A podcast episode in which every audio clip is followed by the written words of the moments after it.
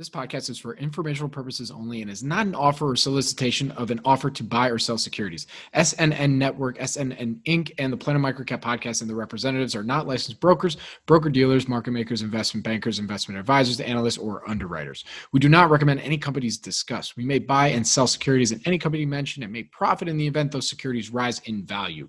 We recommend you consult with a professional investment advisor, broker, or legal counsel before purchasing or selling any securities referenced in this podcast podcast.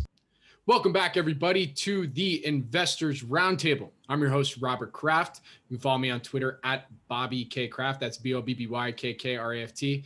And we got a pretty stacked panel. You know, like I, I kind of listen, I promoted pretty hard, but you know, I, I, I have to say it again. It's a stacked panel because we got a, a stacked topic. This is important. We got a lot to say about this. So without further ado, let me introduce. Uh, I'm going to start with our. It's not a dark square, but it's our our voice from above joining us. It's Bill Brewster from Sullimar Capital. What's up, Bill? How's it going, everybody? All right. We got Jeremy Deal from JDP Capital. What's up, Jeremy? Hey, how you doing? All right. We got Steven Kiel from Arquitos. What's up, Steve? Look, he's fresh from Abu Dhabi and he's got a beard now and glasses and in a suit. I mean, look at this guy. Try to keep up. But I got to say, Bill and Jeremy have such pleasant voices. We have to have you guys on more often. Yeah, this is this this is for sure. Bill's got that. Bill's got that good. He's got that good mic. You know, look, he knows what he's doing, man. Um, and then we also got new to the panel. Well, Bill is also new, but new, fresh for me. I actually we hadn't met before this, so I'm really excited to welcome him on here. It's Francisco Olivera from Arevilo Capital. I said that correct, right? Arevilo. Yeah, yeah, Arevilo Capital. Thanks Arevilo. for having me. I'm excited about this. Ah, it's great to have you on. All right, so let's dig right in.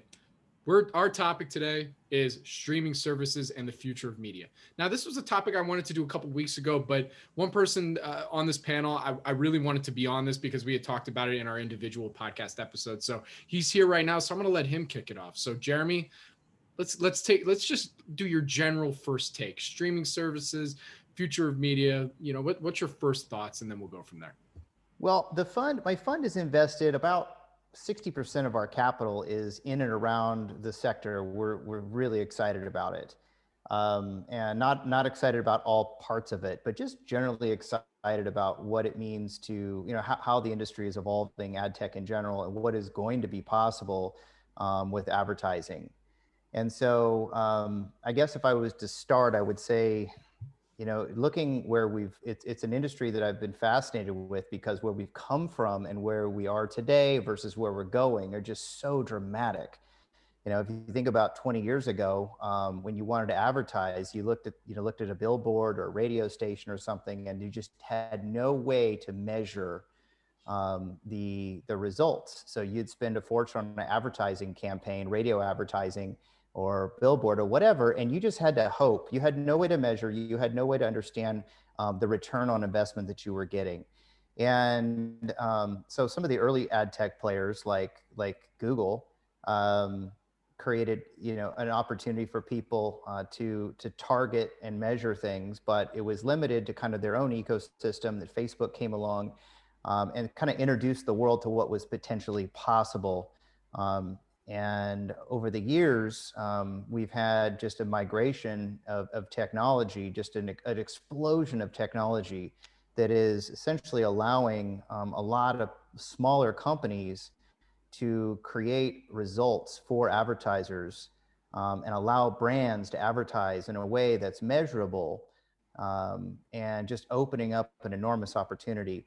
And then, you know, going out longer term, um, the opportunity to take it to, to not just replace um, old economy with new economy and, and replace, you know, uh, uh you know, newspaper revenue with, with ad tech, you know, maybe more like a, you know, OTT campaign or something, but to, to pivot into actually converting those advertising into to, to sales. So we call T-commerce, for example, in television or, or uh, creating that interaction between, you know, the consumer and, and the advertiser is just just we're just in the very very very early stages of that so it's just it's a very exciting uh, sector um, and the three companies that we're invested in that we like um, are roku cardlytics and spotify Uh, Spotify is not just an advertising company, but it is uh, absolutely a, an ad tech type of business, and um, we like those businesses because they they they control the eyeballs. They can they control the demand.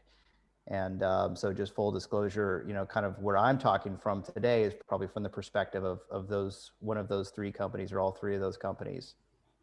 Very cool. Steven, you want to jump in?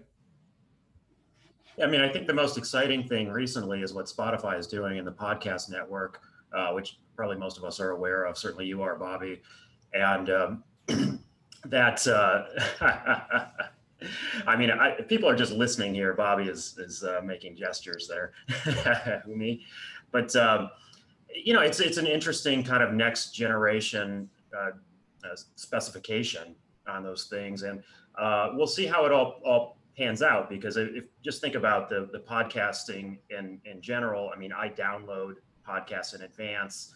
Um, and then listen to them afterwards where you know Spotify is betting on kind of a streaming service in the future where you can geolocate uh, ads and you can really specify ads you know based on um, um, you know, specific interests and things like that like other services do.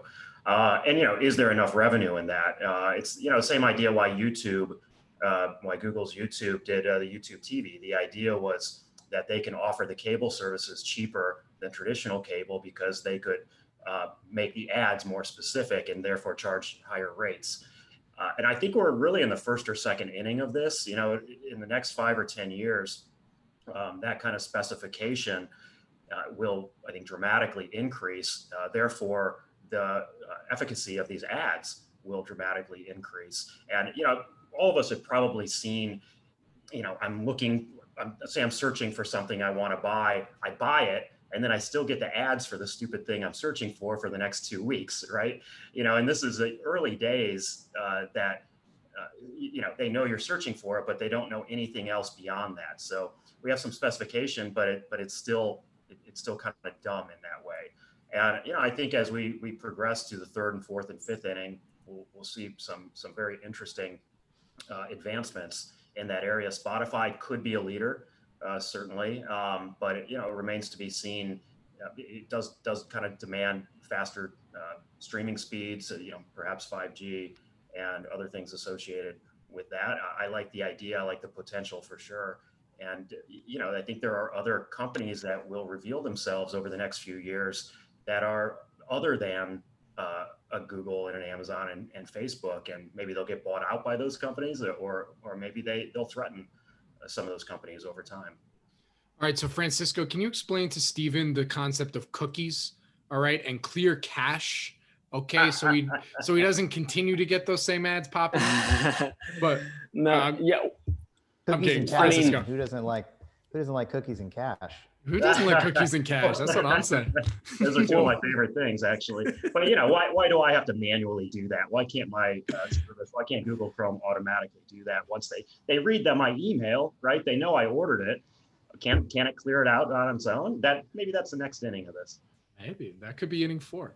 All right, Francisco, I, take it away. I, I I think what's interesting about this is in the streaming market in general, we can come from many different angles and and Jeremy talked about the ad side and Steven as well, and and you also have Spotify, the audio side, um, but you also have the what what's been very popular lately, the streaming wars, right?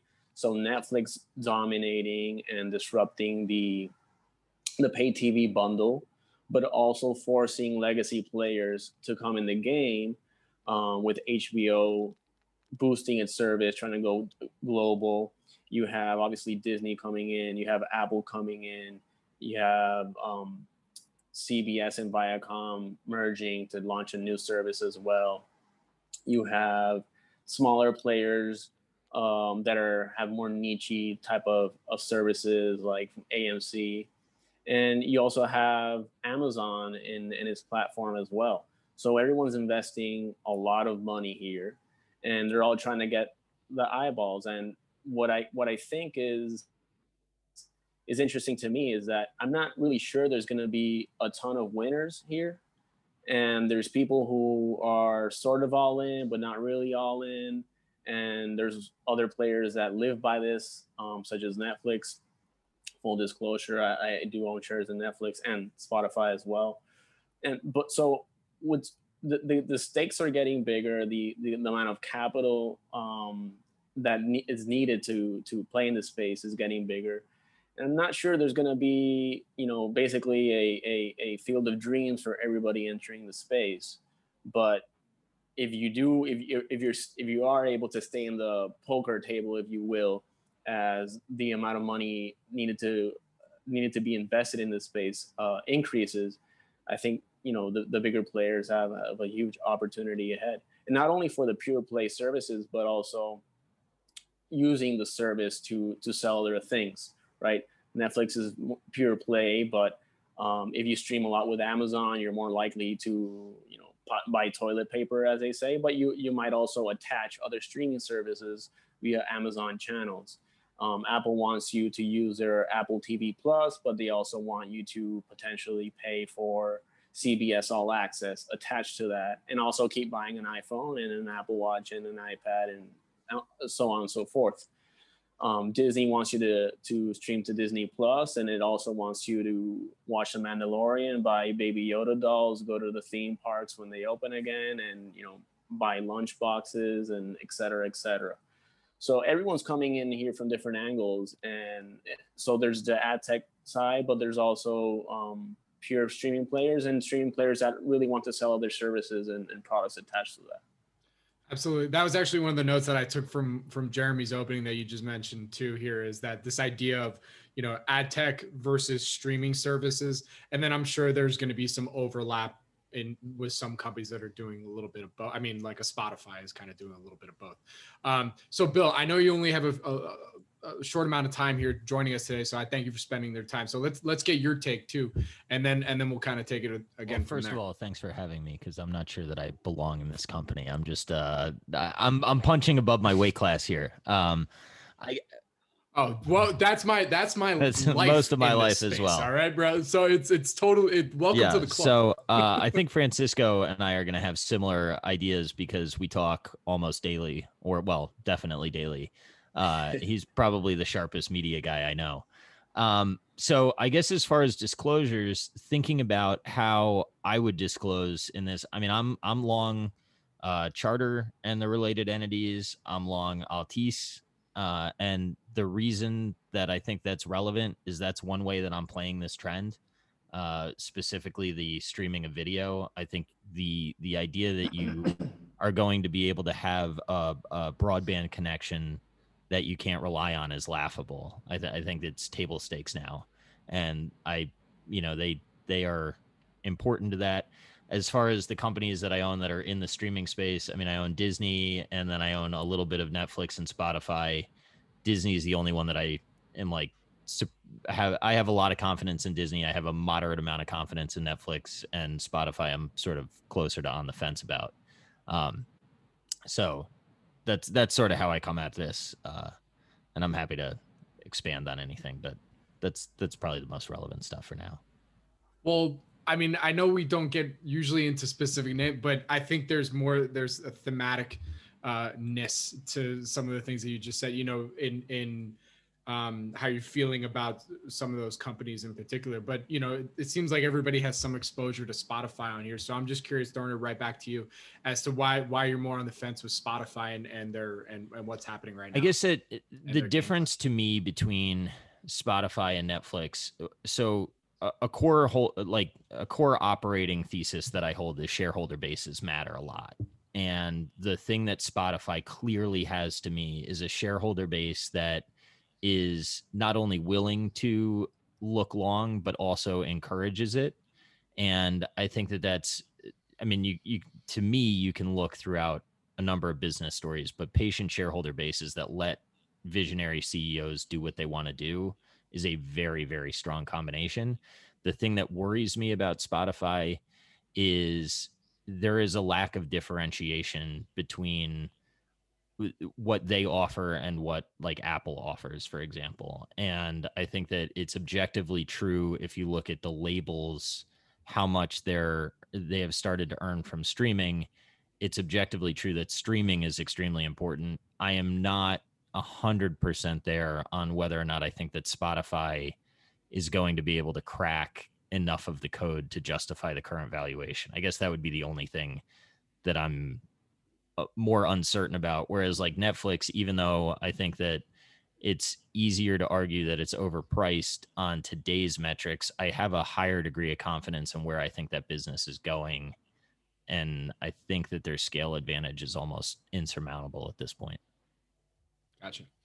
Anybody want to jump in? I think one of the things to look at is generally over time, these things turn into oligopolies, right? So if you have platform, whether it's platform video, platform audio, etc., who are the two to three winners? Who is the Visa, Mastercard, American Express of the out of these three groups? And those are the ones obviously you want to be able to bet on over time. And we have some clear differentiators right now. And I'm not so certain that those will be the leaders in five years from now, seven years from now. Because you know, you think about Apple. I mean, Apple could have dominated the podcast network and and just di- didn't, right? Um, and and you have other examples as well. You know, Amazon could have done certain things too, and they've just whether they chose not to, or they missed the opportunity, or uh, they did, did, not take advantage of of their user base in the way that they could have. You know, I think that's what's interesting looking forward. I don't know who those winners are. I think you know you can see who the lead horses are at this time, um, but that doesn't mean those are going to be the, the the three main companies at that time. And essentially, you want to be in those three main companies uh, in the future because that's when those returns on equity end up being or returns on invested capital end up being you know higher. The margins are higher, and then you know all of a sudden um, you're you're able to cash in on that platform that right now they're developing. Right. I think what's interesting about Spotify to me is that y- you can look at the sort of bear case, right? They have Apple with unlimited funds, right, investing in, in Apple Music, and and you have their relationship with the labels, Spotify's relationship with the labels. That it's a difficult one because the labels just uh, command such a high por- percentage of revenues. That's tough to be extremely profitable when you're paying 70% of your revenues to to basically a, a small group of labels three uh, main labels but what's interesting to me is when you look at the other side of it is that who's doing something that spotify like who's doing exactly the same thing as spotify or really competing with them because when i look at the competition i, I really look at it at it extremely fragmented and spotify's differentiation is actually actually growing over time apple music is is basically a, a service for Apple users, right? And and we know that the majority of, of smartphone users are, are, not Apple users, even though the Apple users are extremely, extremely uh, valuable. And then Apple Music is not really getting into to podcasting uh, because Apple has another another service, and Apple's really is not clear to me that they're investing a ton of money in that. And especially in, in getting actually tools for for podcasters re- creating relationship with with podcasters and also cre- creating high demand exclusive content and testing different types different type of content. And spotify is really all in and basically we want to be all audio right? We want to have music but we also want to have podcasts. They've tested things around audiobooks and hired a head of of audiobooks. You can imagine that over time they'll experiment with with live type of content and more news and possibly sports and and possibly you know concerts and, and live events.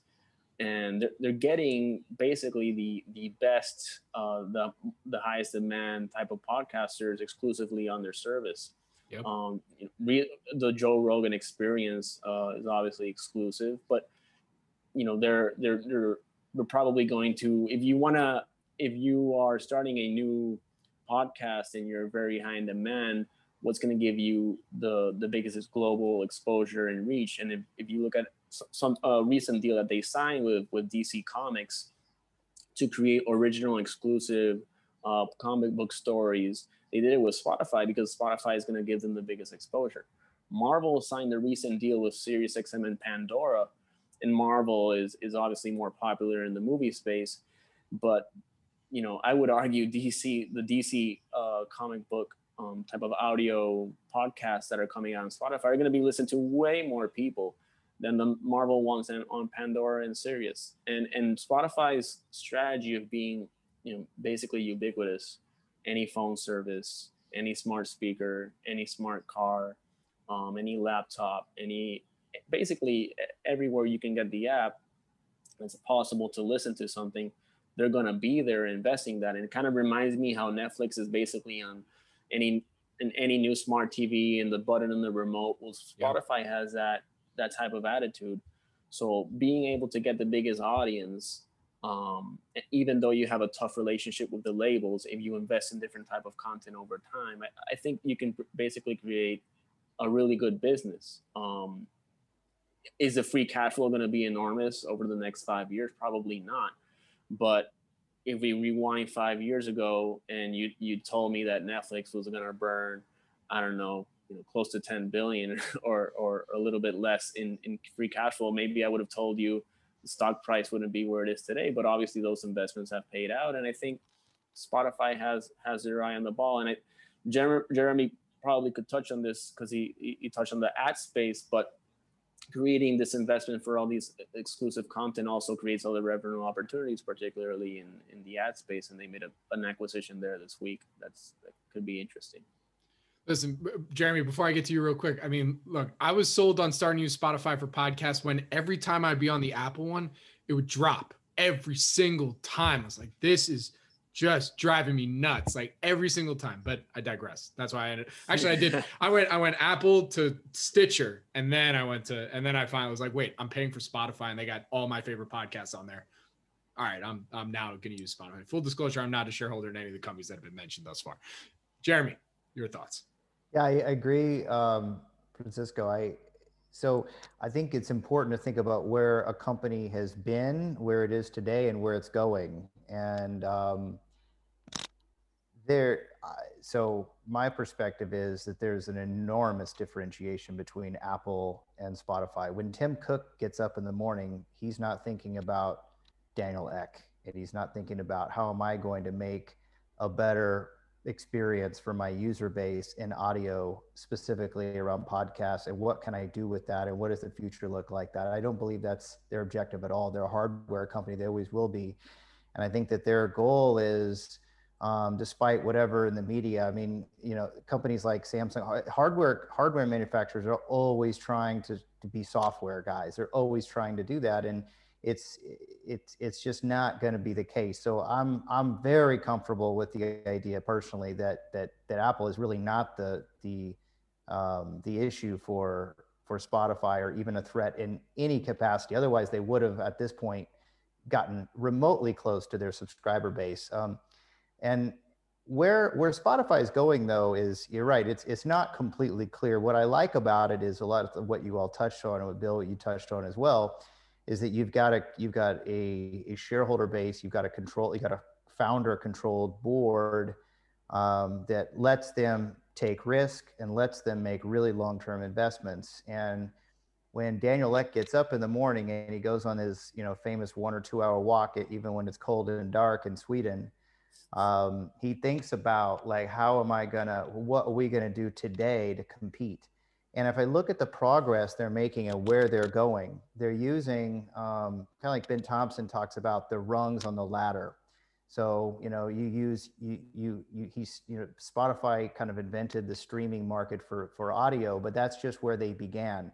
the idea of just offering streaming for music is a, is a, is a long been a commoditized concept. Anybody can do it. There's really no barriers to entry, but but the but you have to kind of look at all the shots that Spotify is taking to monetize audio because audio is extremely under monetized relative to video. Maybe it's it's maybe it's 10% monetized monetizable relative to video and a lot of it is just because there's there's a lack of an ability um, to trace and track and pay uh, and target just like in, uh, in other types of media and so um, spotify's progress in and focus on the on the artist is really fascinating to me uh, the idea of the two-sided marketplace and the spotify for artists is is probably the driving thesis that that that I'm interested in personally, and why we're so invested in Spotify. Um, I think that their opportunity to unlock value um, in, in audio is just enormous. Um, the opportunity to allow targeting uh, and work with this with the labels uh, in order to grow is i mean the labels need spotify more than spotify needs the labels. And i know that sounds a little bit crazy because it sounds like how does spotify exist without the labels? But it's it's not it's not this it's not this kind of we need to work in it. The, the every every day if you go back to the labels you know even five or ten years ago they had very very little value. They might have been worth you know five or ten percent of what they're worth today. They're really worth what they are because of the effort spotify's put in and now a little bit you know streaming with um, with with the other big players as well uh, uh, amazon and and apple. But the opportunity to unlock in the near term advertising dollars from the from the labels and provide marketing um, and marketing in a way to reach new fans um, for music that just wasn't there before is enormous. And one of the examples I, I was reading about recently, you guys probably read this. There was a, an example where a guy on TikTok, now this isn't Spotify, but it's an example of, of how this works. There was a guy on TikTok that I'd never heard of called Dogface. And Dogface is this guy, this old guy that rides a skateboard around LA doing crazy stuff. And they played a, and he, and one, and he has a ton of followers or whatever. And, um, he played a Fleetwood Mac song, an old Fleetwood Mac song from 1977, and it, and Fleetwood Mac jumped to the this song jumped to the top of the charts, and it's an example of a whole new group of people potentially heard and listened to that song and became a fan, even even just for one time, uh, listened to it in a way and generated revenue for Fleetwood Mac and for the for the label. So imagine that times you know infinite. Uh, the inf- the opportunities are infinite especially to interweave music and attribute music uh, within within podcasts within short form video. Um, there's just so much opportunity that's being unlocked and will be unlocked over time. We just see a, a, a very much a clear winner. Um, and i know that it's hard for people to get their arms around the idea of, of how are they going to grow and how are they going to get their margins up but we, we've already seen the very first innings, a very, very first beginning of, of how they're getting their margins up with the, with the new two-sided marketplace and the, the margins um, higher. So instead of the artist paying or the record labels paying, they just take a reduced, they pay a reduced fee. And so it has the, has the, has the uh, effect of the margins growing out. So I feel like there is a, a clear path, much more clear than, than I think people think. Um, and feels to me that we're just in the very very early innings and the big guys just it's just not their core competency it's, it's not competency it's not their focus. And they're just they're just there to offer kind of you know there's been a lot a lot of ways you can just listen to music but spotify is just much more than an avenue for you just to listen to music.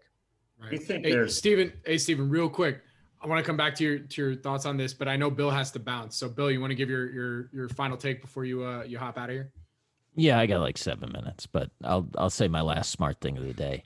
Um, I, I, think uh, maybe my first. Who knows? I I think that something that's interesting uh, is I've I read in an expert interview that that what is going on today in listening habits is kids are streaming the next song, right? And activating back catalog is actually pretty difficult among the the current new crop of listeners. So I a sort of a mental framework that I had was, well, what are the what is Spotify without all of the back catalog that the labels bring to it? And sort of what that interview made me contemplate is the idea that maybe the back catalog is way way overstated on a go forward basis and that the real issue is how do you get the next rap song or whatever the genre is that kids are listening to. You know, once upon a time it was EDM. Yep. I guess now rap's back. Like the real question is how do we capture whatever heat is in the bottle today and drive listening? And you know, I, I have a cousin who manages artists, um, one of which is a hip hop artist, and you know he's trying to get on Rap Caviar all the time. That's like a huge, huge. Uh, it would be a big win for him so it's been interesting. I, I think that there's real merit to saying that Spotify is at least one of two attention aggregators in a world where uh, attention aggregation is, or is completely disaggregated, for lack of a better term, and that that um, real estate within that playlist is super important. And the idea that they're not going to be able to figure out smart ways to monetize that is sort of hard for me to fathom.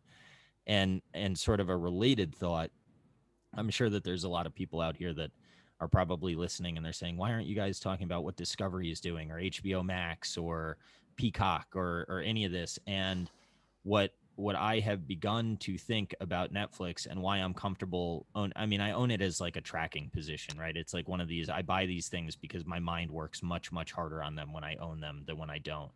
Um, you got to fight endowment bias when that happens, but I, I think on balance it's a positive for me. The the deluge of content that Netflix is releasing and the quality that it's releasing, I think is actually attacking the value of an HBO back catalog. And I think that it, people that look at Netflix today and they say, well, it's not financially viable or whatever they they perceive. I don't think that's even the game that netflix is playing today. I think the game netflix is playing today is we have so much capital and such great focus that we are going to destroy the competition. And when they are destroyed that is when you will see our free cash flow start to harvest. And I know Francisco has some thoughts on what the pandemic sort of flashed for Netflix's financials, and I'm not going to front run them on that. But I do think that there's something very, very real to the willingness of capital markets right now. I don't know if it's interest rate related. I don't know if people have figured something out. It's probably a little bit of both. But the the leash that these companies have to go out and kill the competition I think it's going to be really, really, really hard to combat. And yeah, you could be Discovery and have a couple super fans. I'm long QVC. Lord knows, I hope our super fans stick with us from a transition to Roku. Uh, you know, but I, I'm not long QVC because I think their streaming future is bright. If that happens, I'm going to be pretty much not doing interviews anymore and retired on a beach somewhere. Um but but like that's that's more of a i believe in the capital allocation coming back to me thesis.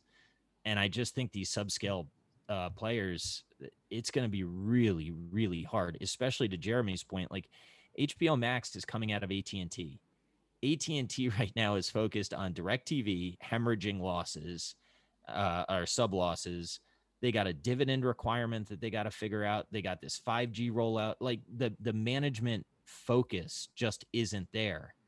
And I wouldn't want to compete against somebody like Reed with that shareholder base and that access to capital and that focus if you're them.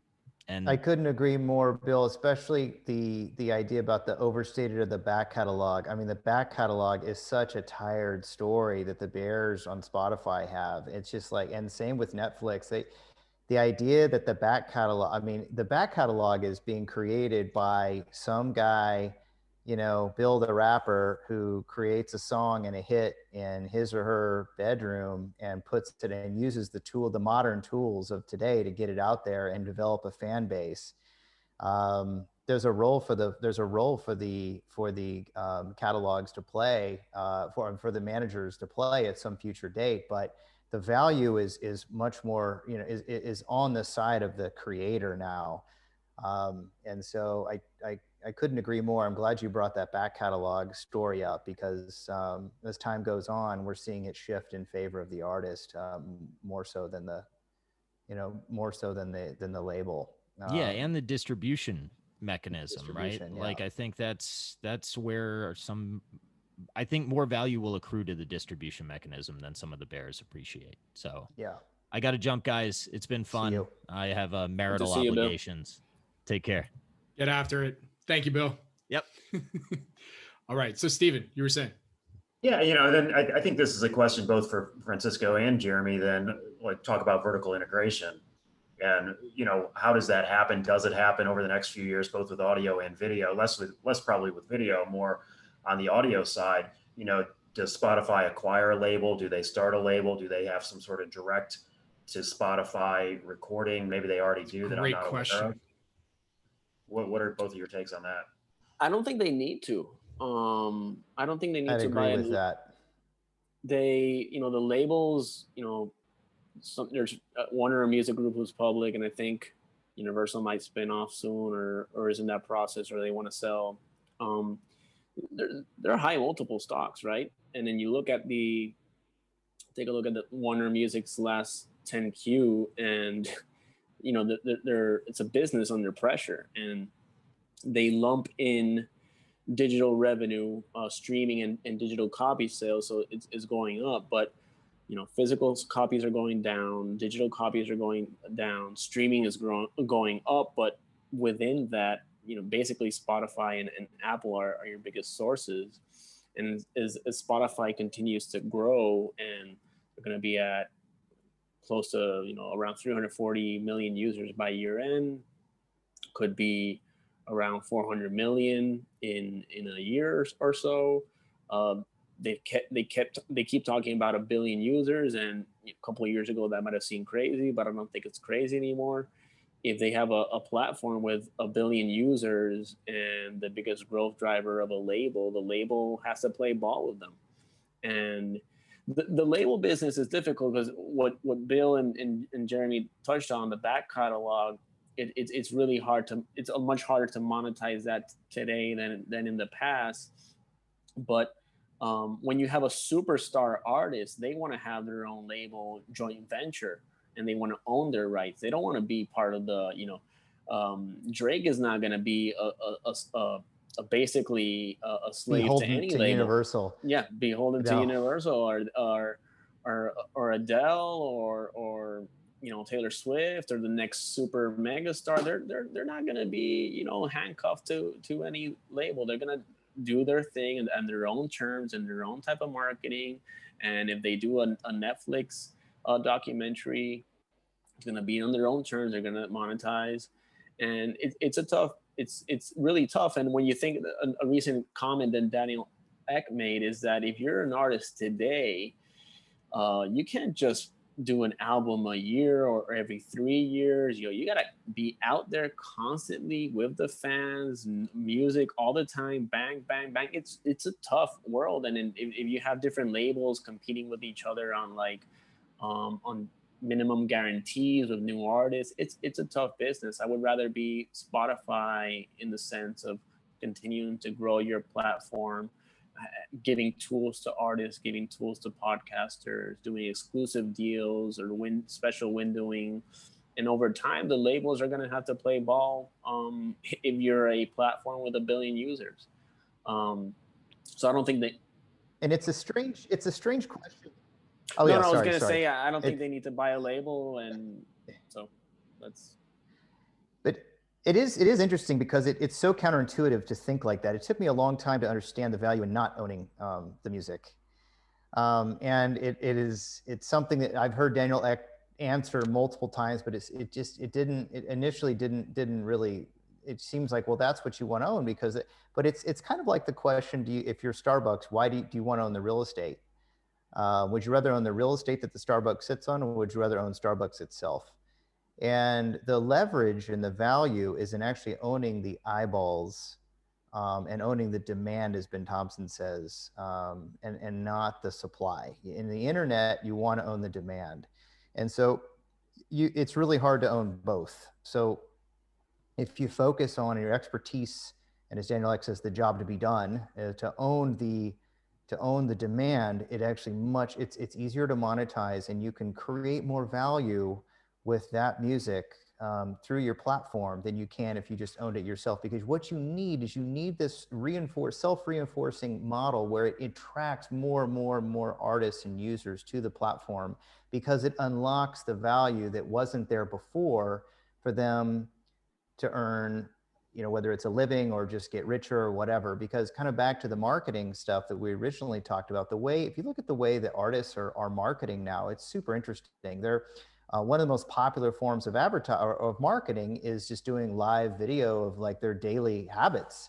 So whether they're in their sweatpants you know ironing a shirt or going to starbucks or getting a drink or like showing up kind of lazy to the recording practice or whatever and that and or just or then they have their their fan base and maybe they'll even release some artists are releasing songs just playing them in their living room just hey what do you guys think about this this like I, it's it's not produced it's nothing it's just raw and that and and and this loop, this feedback loop that's happening as a result of the artists being able to kind of inter- interact with the with the fans um, is just we're in the early stages of of learning how we that that can even be monetized. So Spotify's in a good spot, and it also helps artists. If artists can make more money, they'll depend on Spotify more because Spotify controls that demand, um, and and it's kind of a win-win-win for everybody, even the even the old economy labels. Absolutely. So there was one question that I that I had too that also really kind of inspired this, and and Bill started touching on it a little bit, in this idea of how you know with Netflix really just going all in, pushing all their money towards you know creating as much quality content as well, and um, uh, act, there was an activist letter sent by Dan Loeb. You guys have probably all seen this, talking about why Disney needs to double down on its streaming spending and then there was of course a counterpoint from Chris Bloomstran as well. But I thought it was pretty interesting to see that you know there is this push of and and it makes a lot of sense to some a lot of what you were saying francisco earlier where you know it kind of it makes sense for a company like a disney to why not just push your chips all in on this right now because really yeah you're going to be getting the revenue from your subscription service people are going to sign up and all that stuff but their money is in selling all the toys and everything else so it's almost like you push this here because that serves everything the carrot over here. You know, what, what do you guys think about that?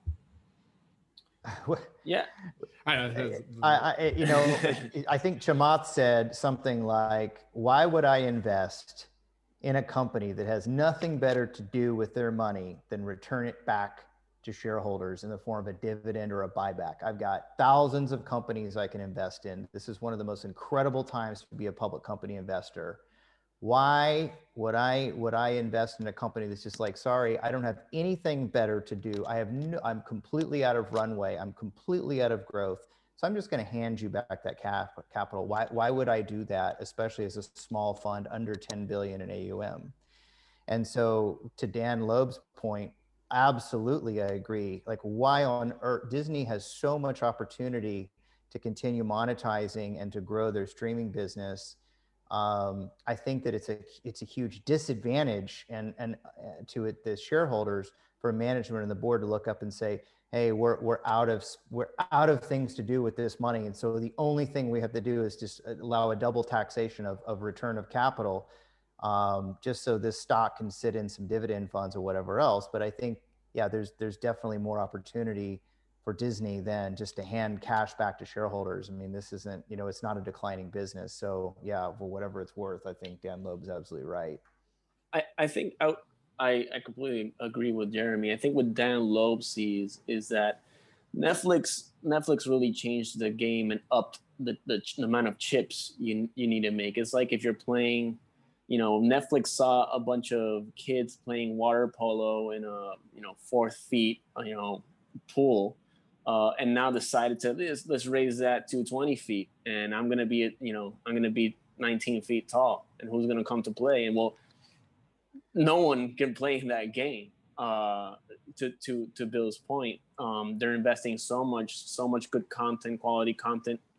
Not all is is content that people will like but the amount is so much and the amount of subscribers that are getting is, is so high the engagement keeps growing, it's really, really tough to compete with that. So I think going back to Dan Loeb, and full disclosure, I, I own Disney as well. Forgot to mention that. Um, they, Dan Loeb sees Disney and they're like, they can play in this game. Um, we, we, we talked about how the back catalog in the library is not worth that much in today's world where Disney's pretty unique in that their act, their back catalog is actually worth a lot. They've proven that with, with Disney Plus, they have over 60 million subscriber subscribers in, in less than a year. Today is actually the, the one year anniversary of, of Disney Plus. Disney reports oh, tonight. Oh, shit! I knew I was getting hit on my card right now. Damn it! Ah, so so, so I knew that knew that was happening. Yeah, but but but uh but yeah, so 60 million subscribers in, in in less than a year, and basically one hit show that's original, um, in the in the Mandalorian. So most of that, you know, is being driven by the catalog, the attention that that kids have. That some of it is due to bundling as well. But they can play in the game that Netflix is playing in without having to, you know spend uh 15 billion dollars on on their streaming service they can spend you know i think dan loeb is basically saying double your budget um, maybe go to 6 billion 7 billion and and you're going to be able to play in that game. You don't have to you, you could be netflix's size without investing the content the, the amount of money that netflix is investing in. That's an extremely profitable profitable business for disney. And then like you said earlier uh Bobby, it, it drives other parts of the business. So dan loeb's like put the pedal to the metal blow off the competition like netflix and playing you can play in their game and have an incredible business. And i think I mean, that is is absolutely right I mean, they have so much stuff they that do. they can. I mean, they they Endless, own so right? many the titles. Content like, is unbelievable. I'm also yeah, a huge Marvel odds, fan, though? so I want to see more. But anyway, what are the odds they do? You know, we're talking about a, a, a, a corporation that has, um, you know, a different kind of setup uh, according to its competition. It has the history, it has the bureaucracy, it has these uh, other interests uh, you know, what are the, what are the odds that they go all in on it in that way? I th- I think the odds are are high, be- in in part because one because of the success of Disney Plus, and when you have that success, you want to kind of you want to keep the momentum going and, and and push the push the the pedal there but also the pandemic, right? So it's it's made them reevaluate the theater business a little bit where you know I don't think their their their mentality of, of push, you know pushing Avengers type of movies in theaters has changed, but maybe maybe a movie that they would have spent 50 to 75 million dollars well maybe that's better for for disney plus. Look hamilton um the the play that the, the uh, disney bought those rights for i think it was around 70 million pre-pandemic. It was going to go to theaters and it went to Disney Plus in, instead, and it was an absolute smash hit for the for the streaming service, and it drove a lot of new subscribers. And I think they saw that um, they saw where they you know they the number of subscribers that they're, they're they've uh, generated, and they haven't even launched in Latin America, all of Europe, all of um, most of Asia, and they've gotten to these numbers. They, they recently, I think they started the the the pre-ordering of the service in Brazil and in Mexico and other parts. So they they have a, an enormous enormous opportunity to keep to keep growing. And I think you know they they already had to. Dan Loeb is kind of interesting because he said don't pay a dividend anymore. Well, they stopped paying the dividend because of the pandemic. Well, it's kind of a more of a mental thing. Like, hey, you're actually your capital allocation you know, forget about returning, you know, kind of to, to Jeremy's point earlier, forget about returning it to shareholders. Disney has, has been actually pretty good about returning capital to shareholders historically. And Bob Iger uh, comes from that school of thought. Um, and and they've returned they've bought back a, a bunch of stock historically and, and, paid a good dividend but now you have an opportunity uh, to to you're not paying a dividend your parks are going to take back to take time to come back online and j- just go for it. So I think besides the major, major, major blockbuster franchises, which we're only talking about a handful of movies a year, uh, everything else, uh, the priority is is Disney Plus and their streaming services. Well, the sky's the limit. You know, they they really are at, at a and I think management understands this. Listening to their their last few calls, now that like to your point, Francisco, that you know that disney plus has been unleashed they realize they don't have to wait around for third parties. They own the distribution and they they can just do so so much more is available to them as far as getting their their products out to the market that they can move with so much speed. And if i had to guess my guess would be that dan loeb is really on management side here. And because you have your point Agreed. steve you have this old legacy kind of culture maybe at the very top or a board that has been beholden to certain institutional shareholders for a long time that have been so used to this kind of payout ratio during non-COVID times that you need an activist like that to come in and kind of force the change. And I'm sure management, you know, would would, would love the idea of not paying a dividend, but they but they kind of need that push. They need um, to be able to say, kind of like, "Hey, it wasn't us." It was this big shareholder that kind of pushed this change and now we're now we've committed to this pipeline of of of like more production of of uh, you know turning up the dial on production. Um, I've seen companies like that, you know, over the years where you have a, there was a company that I was involved in a few years ago that management needed an activist to actually put the, put the business plan into place because you had this big shareholder that didn't believe in the management's growth plan and essentially forced the management to not move forward with the growth plan, which ultimately tanked the stock and ruined, not ruined the company, but it really limited the, the upside. And so sometimes um, activism can be very beneficial to push the the growth a little bit more when you have a shareholder base that just may be so entrenched and and and and, and used to kind of just the same the same and and they just need that to move forward but um yeah just my thoughts on it i guess well if you had if, if you had malone making the decisions you'd have a tracker stock for streaming yeah, sports yeah. right now that's right that's right yeah you would you would and yeah, I mean, a couple. There's a lot of those Malone companies. You know, they don't really have an option, but to you know, if you're Discovery or whatever, I would argue that the best thing they can do is buy back stock because they are they're not they're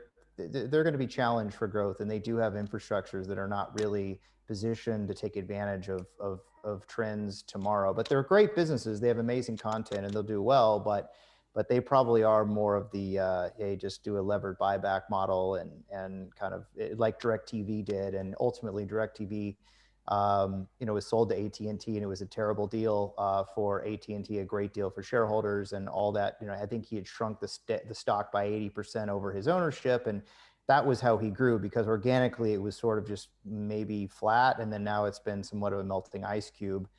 Um, and now DirecTV is, or and now AT and T is sort of stuck with this property. They don't know what to do with. Maybe sell it for less than what they paid. But um, you know, there's a lot of cases where the buyback may make sense. Um, but yeah, I think Disney has so much opportunity in front of it. Um, my my my final question, because I know you guys got to get out of here, but you know, are we already starting to see the major players really kind of place their stake like we are going to be the major player probably for a while now? And are we already getting into the conversation of like okay well then how do you carve out your own niche in this new media landscape? You know are we just talking about niche media and making sure that you're you're trying to cap eh, create content as low cost as you possibly can that's as high quality so that you ultimately do get bought up by these major stakeholders? I mean are we already there yet on the streaming services side anybody I think I think we're if we're not there, we're pretty close. Um, I I think it's really tough to get to the scale of Netflix or or even to the scale of Disney Plus. I mean, I think so. Disney, I mentioned earlier that they have 60 million subscribers in, in less than a, a, year. I think Viacom and CBS, their combined streaming services don't even reach 20 million, and, and they've been, uh, you know, they took Showtime streaming and CBS All Access streaming at least five years ago, I think. So and it's tough for them to, to take those businesses internationally and i'm sure i'm sure they're, they're going to try. So it, it, it, the the stakes like i mentioned earlier the water polo game i, I think is really tough now and people are going to try. I think peacock is going to try and with, with comcast but they have their hurdles. They're not uh, it's going to be tough for them to be a, a, a real global service so comcast owns sky so they have you know uh, the UK market, German market, Italian market, and, and some smaller uh, markets as well. I own Comcast uh, as well, uh, full disclosure. Um, but taking Peacock to the global level, it's tough. And if you look at the, the, the deal that their studio has done, they've sold their their DreamWorks animation kind of uh, back catalog to Hulu, their Illumination catalog to Netflix their Universal movies go to HBO. It's gonna take time to to really clean that to clean that up. And the studio, the, the traditional studios are in a similar spot, even though many of them are part of conglomerates, but they're in a similar spot to the music labels in a sense because the the the movie and television studios are always focused on selling each unit of content.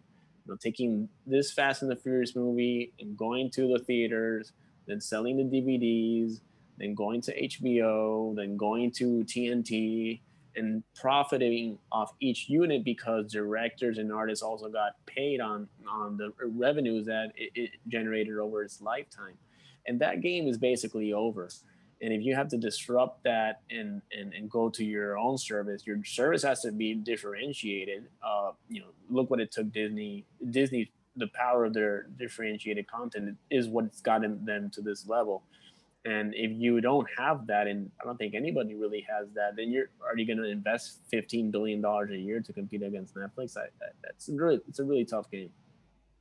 I wouldn't. I couldn't agree more. I mean, it's we're we're in a you know we we've come from a situation where the content guys controlled the whole ecosystem more or less, and that's changing. I mean, you're gonna. It's just like other industries. Um, you're gonna specialize, and so content may be king, but you need, in order for it to be king, you're to have to focus just on content. And we're in this stage where these guys are hum, humming and hoeing and they can't, you know, they just can't, they're, they're, have, they're struggling to give up what they feel is um, what they used to have control of. So with the unbundling happening and people going to over the top and, and moving away from traditional cable, um, you know, yeah, their content has value, but that's it, it, They need to kind of focus. They're kind of coming to that that point where they're saying like, okay, look, we we can really focus on this content, but somebody else, it's somebody else is going to own that bridge to the to the eyeballs of the consumer, and that's a different fight.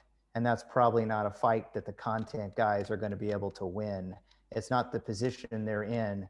You know people like discovery are not going to be able to control nearly as much as they used to control. They're just going to be able to now make content which is fine but it's not the same business that uh, roku is in for example. They are going to have to pay uh, to be a part of that ecosystem or they're going to or if, if, if you're going to be you know and and also it's it's a, it's enormous opportunity if you if you want to start a content company. There's so many content companies that are coming up because they look at it and say great i could just create a, a, a show or i can create some content and and stream it on on youtube or roku or whatever and let them worry about it let them sell ads and i can monetize it that way.